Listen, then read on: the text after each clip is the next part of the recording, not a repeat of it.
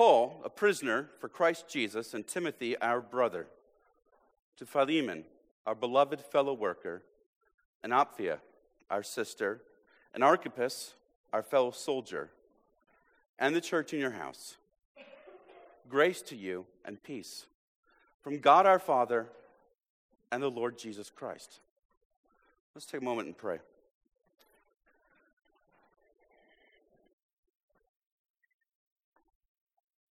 Father, we are beginning a study on a new book, and we pray that not just this message, but this whole series would be for your glory, that we would speak truth, that we would dig into your truth, and that we would better understand who you are by examining what you've said to us in your word. Give us ears to hear, give us eyes to see the words on the printed page, that we might faithfully worship you, that we might faithfully be obedient to you, that we might faithfully attend to you. God, we come this morning with many cares on our hearts. We come this morning with many distractions on our minds, and we pray that by your Spirit we could set those things aside, and that our hearts would be full of joy and reverence. Help us to focus on eternal things and not temporary things, permanent things and not fleeting things. Give us a perspective on our trials and our difficulties, that we might serve you well this morning. It's in Christ's name we pray.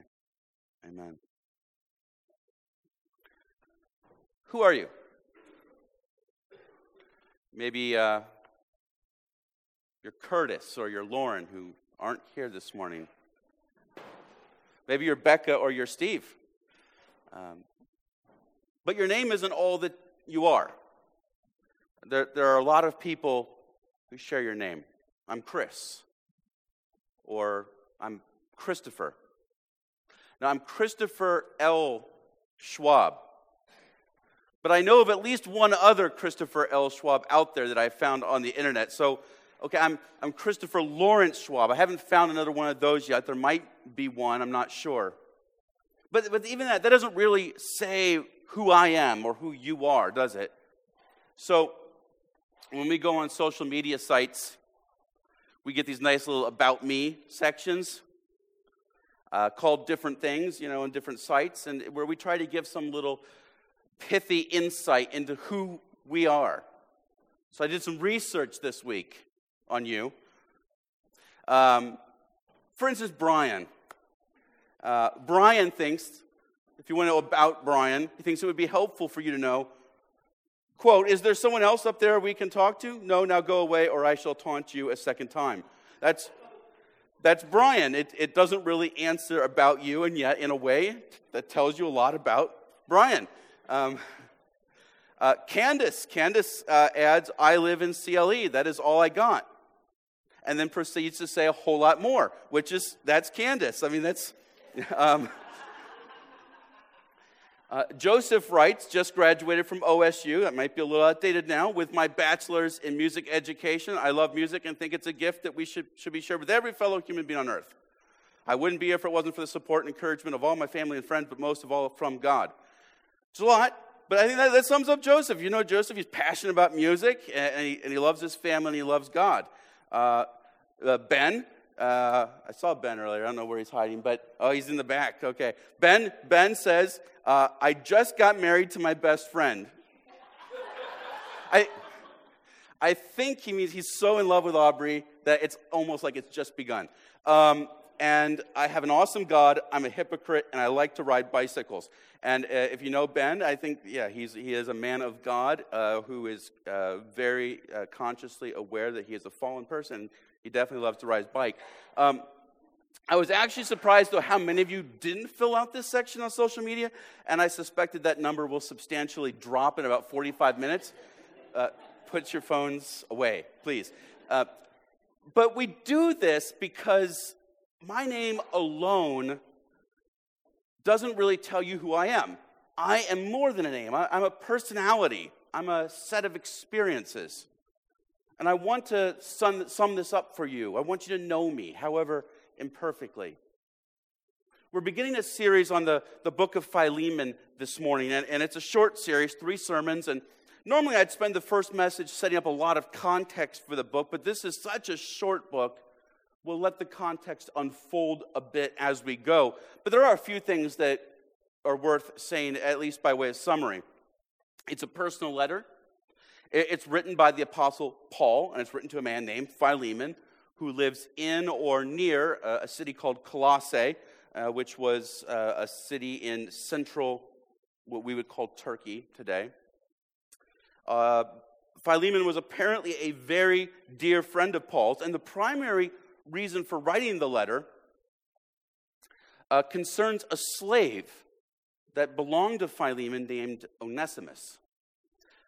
And it would seem like Onesimus had run away, and as Providence would have it, Onesimus runs into Paul and becomes a Christian. This Onesimus is also mentioned one other place. He's mentioned in the book of Colossians, and that's a letter that Paul wrote generally to the church in Colossae. And the most likely reconstruction of the background then is that Paul wrote this letter, Philemon, at the same time he writes the letter to the Colossians generally, and he sends those letters back with Onesimus and some others, sends them back to Colossae to carry the letter, but also for Onesimus to return to his master. And that, of course, opens the doors to all sorts of questions, and it touches on a range of theological issues, some of which we will undoubtedly leave untouched or underdeveloped in this series, but we will deal with some heavy stuff. But this letter begins, much like all of Paul's letters does, he begins with a greeting, and he begins with a prayer. And most of us are probably likely to just kind of jump over those sections, get me to the meat. But in these sections, Paul is always setting up the meal. He is deftly and carefully constructing a framework so that the meat can be consumed well. It's like a really good wine and cheese pairing before the steak. If you do it right, the steak will taste better if it's properly prepared for. And the greeting in this letter is the first 3 verses, and they particularly speak to the idea of identity. More than all, or at least more than most of his letters, Paul is intent to point to an identity deeper than merely a person's name. And by doing so, he demonstrates that a Christian's identity is radically shaped by Jesus. He points us to 4 identities, which we'll look at in turn: prisoner, brother, worker, soldier. And so let's dig in with that. The first identity we have here is prisoner. Paul begins by identifying himself, the author of the letter, in a typical Greco-Roman letter. A person put their name, their author's name first, who it's from, and then that's followed by who it's addressed to. And he puts Paul, a prisoner for Christ Jesus. Some of your translations might say prisoner of Christ Jesus. Paul does not identify himself here as an apostle or as a servant of Christ, which are the identities he typically uses when he's writing a letter. And that's interesting because he makes a big request in this letter, which we're going to get to in the coming weeks. But he doesn't pull rank by using that apostle title in order to make this big request. Instead, he reminds Philemon of something that Philemon probably already knows. Paul is currently in prison. We know of at least 3 imprisonments by Paul. He was imprisoned in Ephesus for a time. We know very little about that one. He was imprisoned in Caesarea, near the eastern coastline of the Mediterranean Sea. And he was there before he was sent to Rome, and then he spent a couple years in Rome as a prisoner. He may have been released before being imprisoned in Rome a second time. A lot of ink has been spilt trying to discern which imprisonment this was, but while most think it's Rome, it doesn't really matter. We can't be 100% sure. The point is that Paul is currently in prison. and we see that he's a prisoner of Jesus Christ. And by saying that, he's not telling us who has imprisoned him as much as he's saying why he has been imprisoned. Later, down in verse 13, he refers to it again. He speaks of the fetters or the bonds of the gospel. And it's clear that Paul is saying and emphasizing that he is in jail because of his preaching of the gospel, the good news about Jesus Christ. And Paul doesn't say this to draw sympathy, I don't think. At least that's not his primary motivation. Elsewhere, we know that Paul can express great contentment with his imprisonment. It certainly never stopped him from preaching the gospel. Rather, the Roman proconsuls, Marcus Antonius Felix and Porcius Festus, the Jewish king, Herod Agrippa II, the sailors and prisoners aboard his ship to Rome when he was being transferred between Caesarea and Rome, and even Caesar's imperial guard. All of these individuals heard the good news about Jesus because of Paul's imprisonment. He certainly preferred freedom because it gave him greater freedom to preach the gospel as he saw fit, but the chains themselves were never a hindrance to Paul. At the same time, and not to over-spiritualize it, but it wouldn't be unfair to think that Paul saw himself as a prisoner of Jesus in another sense. In Colossians 1, remember he's writing Colossians at the same time. He writes, for in him all things were created, things in heaven and on earth, visible and invisible, whether thrones or powers or rulers or authorities, all things have been created through him and for him. He is before all things, and in him all things hold together. Paul would certainly agree with the modern hymn when we sing, and we will after the sermon, from life's first cry to final breath, Jesus commands my destiny. So I don't think that Paul would at all dismiss the idea that both his current disposition and the cause of his disposition are centered on Jesus. That is, Jesus, as the sovereign king of history, was in an important way the one who put him in prison. Both his current disposition, that he is a prisoner, and the cause of him becoming a prisoner, I think for Paul, are both centered on Jesus. And that's a perspective I think that is significantly lacking in the church today and in this church, perhaps. Do you recognize that your current disposition and the cause of your disposition is centered on Jesus Christ? That you are where you are because of Jesus, and you are where you are for Jesus. That's a radically different perspective than most of the world has. But do you see how if you cling to that truth, it will reshape your attitudes, it'll reshape your priorities, it'll reshape your actions. I think it's likely true that all of the great works for Christ in history were done by men and women who shared that kind of attitude. Because following Jesus will lead us into dark places. How do we brave being burned alive in the Colosseum like Polycarp, unless we recognize Jesus tied me to this stake, and I'm on this stake for his glory? How do we stare down the spears of the Huaranis on the beaches of Ecuador with Nate Saint and Jim Elliott, unless we grab tightly to the fact that Jesus has placed me before this spear, and the spear is for his glory? How do we face the hangman's noose in Nazi Germany with Dietrich Bonhoeffer, unless we say, Jesus, you have brought me to the noose, and I will hang there for your glory?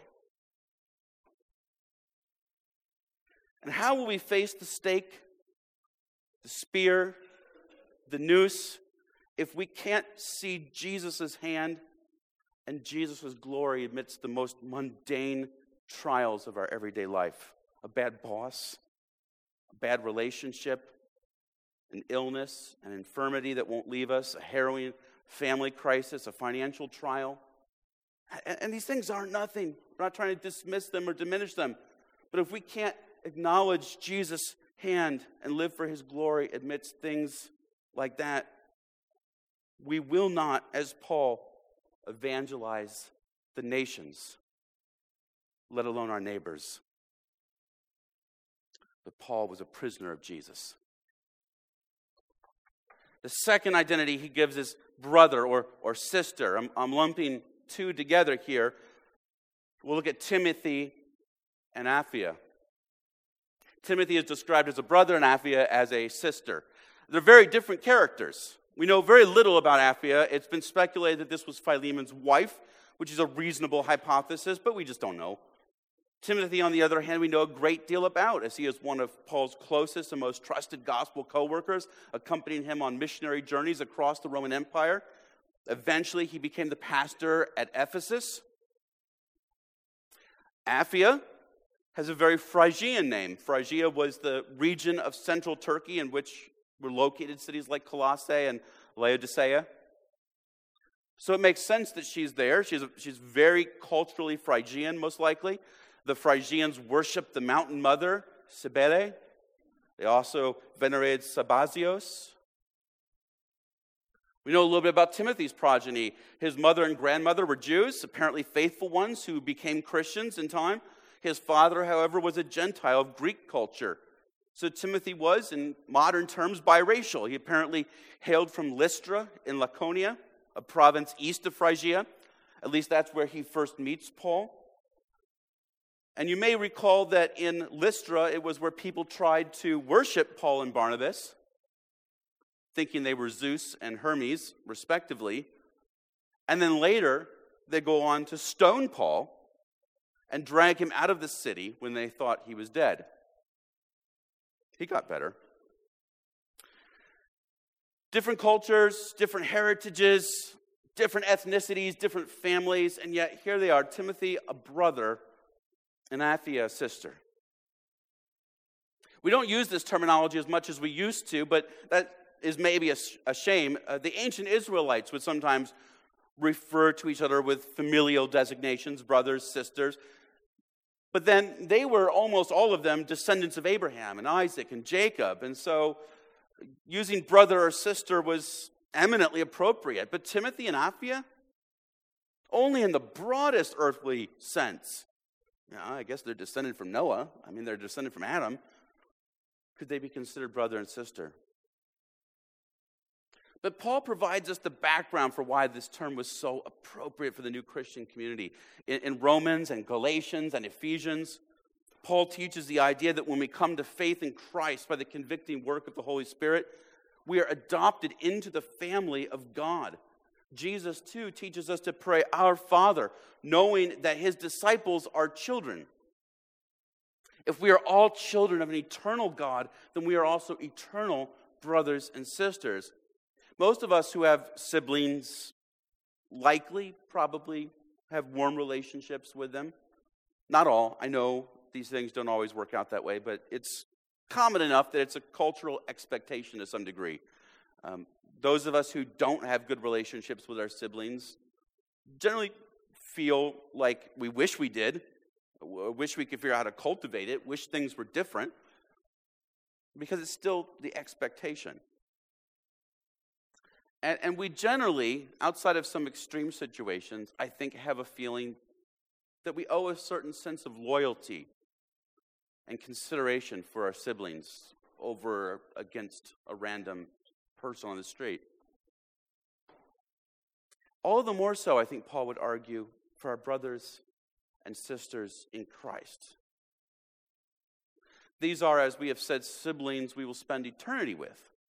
And regardless of what they seem like now, regardless of what you are like now, we share a perfect heavenly Father who is molding us into the image of his perfect Son Jesus. He loved us so much that he sent Jesus to die for us. And if we're adopted into a family like that, how much more loyalty and consideration, how much more warmth and care should we have for our spiritual family? Now, extra blessed are those whose biological families are also part of their spiritual family, but no follower of Christ will ever be short of family.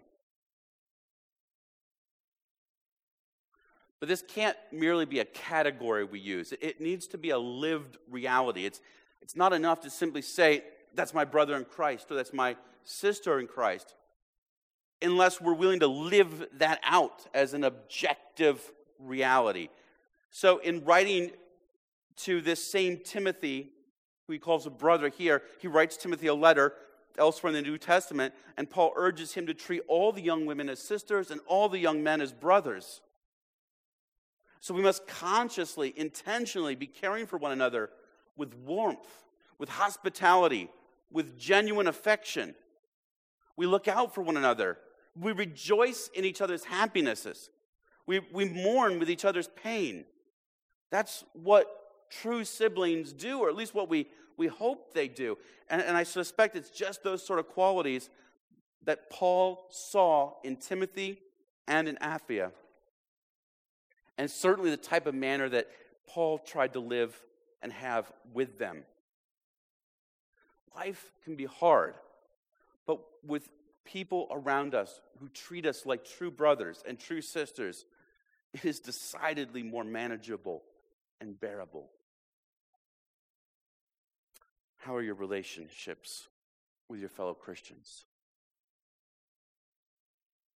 The third identity that Paul uses here is beloved fellow worker. And this is a trick because it's really two identities in one here. But to render it literally would be kind of awkward in English, something like our beloved and fellow worker. But Paul says that Philemon is both our beloved and our fellow worker. And I'll touch on beloved just briefly, because I think it overlaps with the idea of brother or sister quite a bit. But it's interesting that this word exists in the Gospels, in Matthew, Mark, Luke, and John. I believe only, I could be wrong, but I think it's only there describing the relationship between God the Father and God the Son, in those instances where God calls down from heaven and says about Jesus, "This is my beloved Son." But outside of that, it always appears from one Christian, usually Paul or Peter or John, to another Christian or a group of Christians. It's a term of deep and profound affection. It squares with everything we've said about brother and sister, but perhaps maybe even a little bit more intimate. I've noticed that Paul always seems to use the term beloved with people he knows personally. And so even though he uses it three times in the letter to Colossians of a people he'd not visited personally, he only uses it there in relationship to four specific people that he does know personally. Even though he doesn't know the church as a whole, but he knows four specific people there that he can call beloved. We do not know how Paul knows Philemon, but his affection for Philemon is very deep. And if you do a quick look at how often Paul uses this word, because he does use it quite a bit, it reminds us that Paul was quite liberal with his affections. And maybe that's worth emulating. But I want to spend more time on this term fellow worker that is used for Philemon, because this is likewise a particularly favorite term for Paul. He uses it of a number of close associates: Priscilla, Aquila, Urbanus, Timothy, Titus, Epaphroditus, Clement, Mark, Justus. And then later in this letter, he's going to use it again of Aristarchus, Demas, and Luke. Its basic meaning is precisely what it sounds like. It's someone who labors alongside another person. It can be translated helper at times, but for Paul, it seems to imply that they are in the same line of work, so to speak. Paul's line of work, of course, was the gospel. So while Paul uses this word a number of times, It's clear he doesn't use it quite as liberally as beloved. So what sets these men and, in one case, woman apart, in the case of Priscilla, what sets them apart as fellow workers?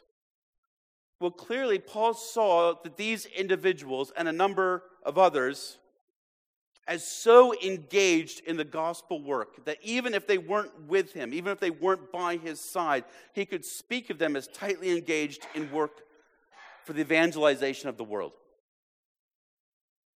Which leads us then to a good question. If we had lived in Colossae or Ephesus or Corinth or Berea, in Macedonia, not in Ohio, during the days of Paul, would he have described us as fellow workers?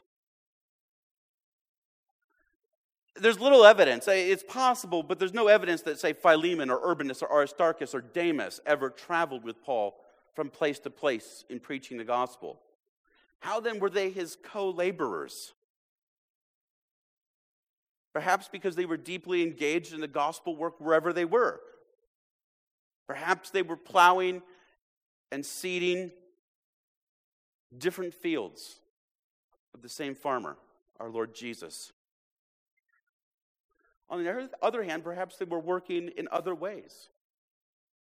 John Piper has famously remarked, I'll paraphrase him here, that of missions, you've got really only three options. You can go, you can send, or you can be disobedient.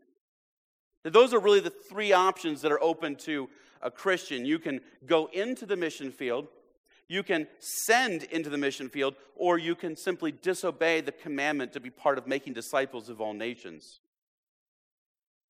I suspect that Philemon was a sender. And I think Philemon was a sender because as a slave owner, which we will get to in this series, and a homeowner, he was obviously a man of some means. And not only did he have means, but a person typically doesn't travel the first century world with scarce and inconsistent income while retaining a home and a slave in a distant city. That would be unusual. So he's probably very stable. He's probably very much situated in Colossae or nearby. And perhaps in his comparative wealth, he helped to fund Christian missionary efforts. He certainly was willing to use his home to house the young Christian community nearby. Whatever the case, his involvement in the gospel work was sufficient enough for Paul to count him among some very rare company. He was a fellow worker of Paul's, fellow worker in the great effort to make Jesus' name known among the nations. Are we? Are you? What would need to change in your life to be a fellow worker? This is a relatively young crowd. And let me say this. If you feel, even a little bit, a burning for missions, listen to it, heed it, explore it, pray over that. Get wise counsel.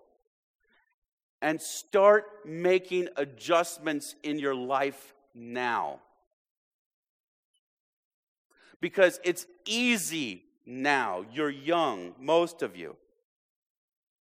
And I'm not saying to go now, but I am saying that the choices you make at your age now, and I like to pretend I'm not that old now. I'm going to be 40 this year, but I can already see the difference. The choices that you make at your age now will set you up for being able to make that move when God says now, or it will set you up to make it very difficult to make that move.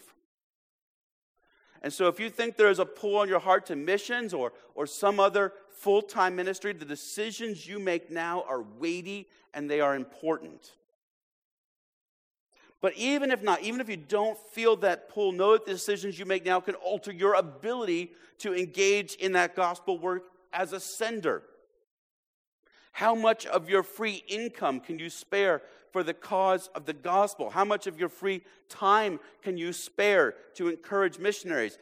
decisions you make this week could have a dramatic impact on the answer to that question next year or in 20 years' time.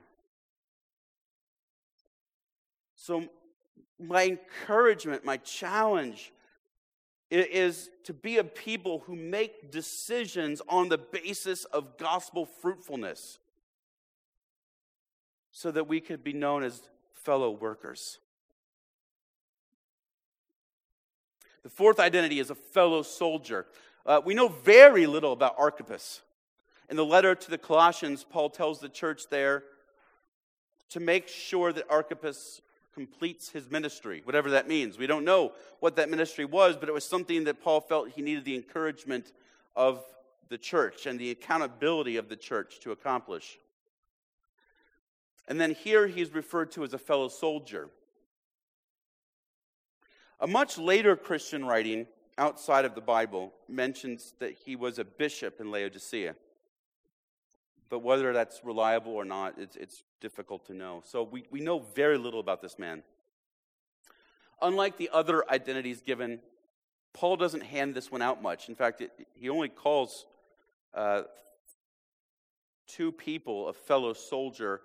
The other one is Epaphroditus, and then he encourages Timothy to be a soldier generally. But if we look at how Paul uses military language, a picture emerges of what he thinks about Archippus here in Philemon 2. For Paul, his Christian ministry was akin to waging a spiritual warfare against the false and idolatrous ideas that would seek to supplant Christ. This was an external battle, but it was also an internal battle. He encourages Timothy to wage the good warfare, by which he meant stand firm in the faith. Don't lose sight of it. Our faith is being assailed by spiritual forces, and we must valiantly contend to hold on to it. It's a reminder that staying a Christian is an active fight. It's not a passive fight. Passive assumption of your following of Christ is an excellent path to abandon Christ. We need to be active in contending for our own faith. In his second letter to Timothy, though, Paul begins another analogy. He encourages Timothy to be a good soldier. And what makes for a good soldier? Well, Paul says in 2 Timothy 2, verses 3 and 4, it says, share in suffering as a good soldier of Christ Jesus. No soldier gets entangled in civilian pursuits, since his aim is to please the one who enlisted him. Short little blurb, but it says a lot. First, note that there's an understanding that suffering is a part of the expectation of the soldier. Coincidentally, I watched a TED Ed video a couple weeks ago about the life of a Roman soldier. You can look it up. It's pretty cool. It's a cartoon. It's animated. So it's not a guy on the stage just talking at you for 30 minutes. And while soldiers in America today enlist for 4 years, during the first century, a Roman soldier enlisted for 25 years. Grueling marches on foot with heavy armor and gear, horrific close combat warfare. In all sorts of weather conditions, the life of a soldier could be extraordinarily hard. But soldiers don't live for themselves. In the video, they describe a man with a woman that he's interested in, waiting for him back home, but 25 years ahead of him. That's a long time to wait for a marriage. But a soldier does not get engaged in civilian pursuits. His cares were the cares of the army, the cares of the Roman Empire, the cares of Caesar. Love and poetry, dining and distractions, these things would have to wait. Rather, they did what they could to please the one who enlisted them. The military had and has a chain of command. They could move up the ranks, and your standing was as good as those over you were pleased with you. Similarly, for the Christian, then, there is a call to abandon the temporary, fleeting cares of this world. How much more Is that needed today when distractions and idols sit only a swipe or a tap away on our smartphones? We're concerned about news, we're concerned about relationships and benefits packages and sports and video games and weddings and television dramas and everything in between.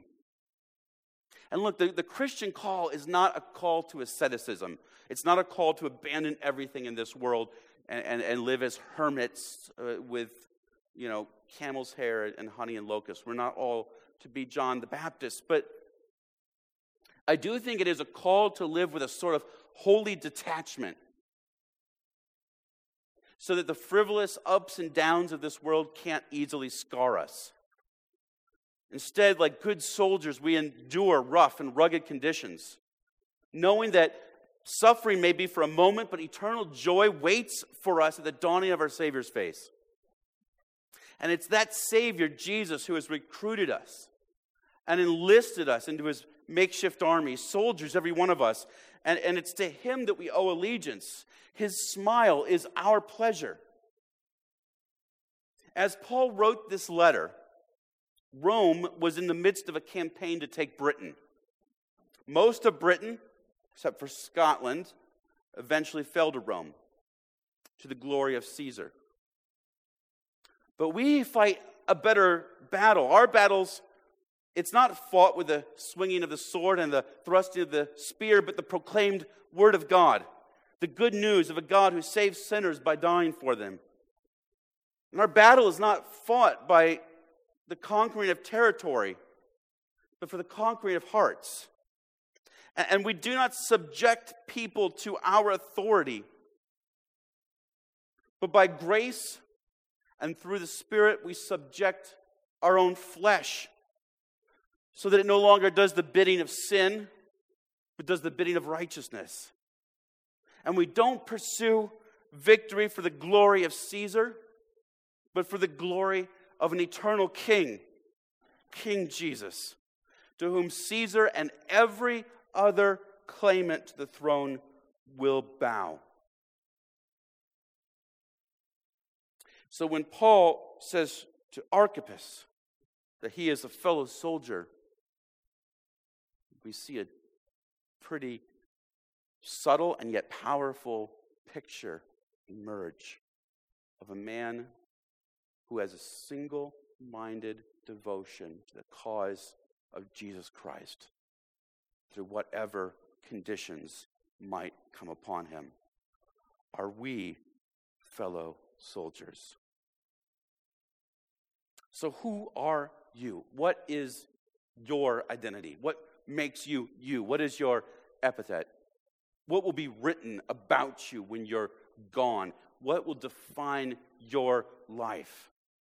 Prisoner, brother, sister, fellow worker, fellow soldier. These are four identities that are radically shaped by their connection to Jesus Christ. Is your identity radically shaped by your connection to Jesus Christ?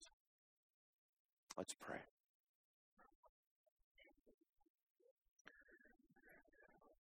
Father,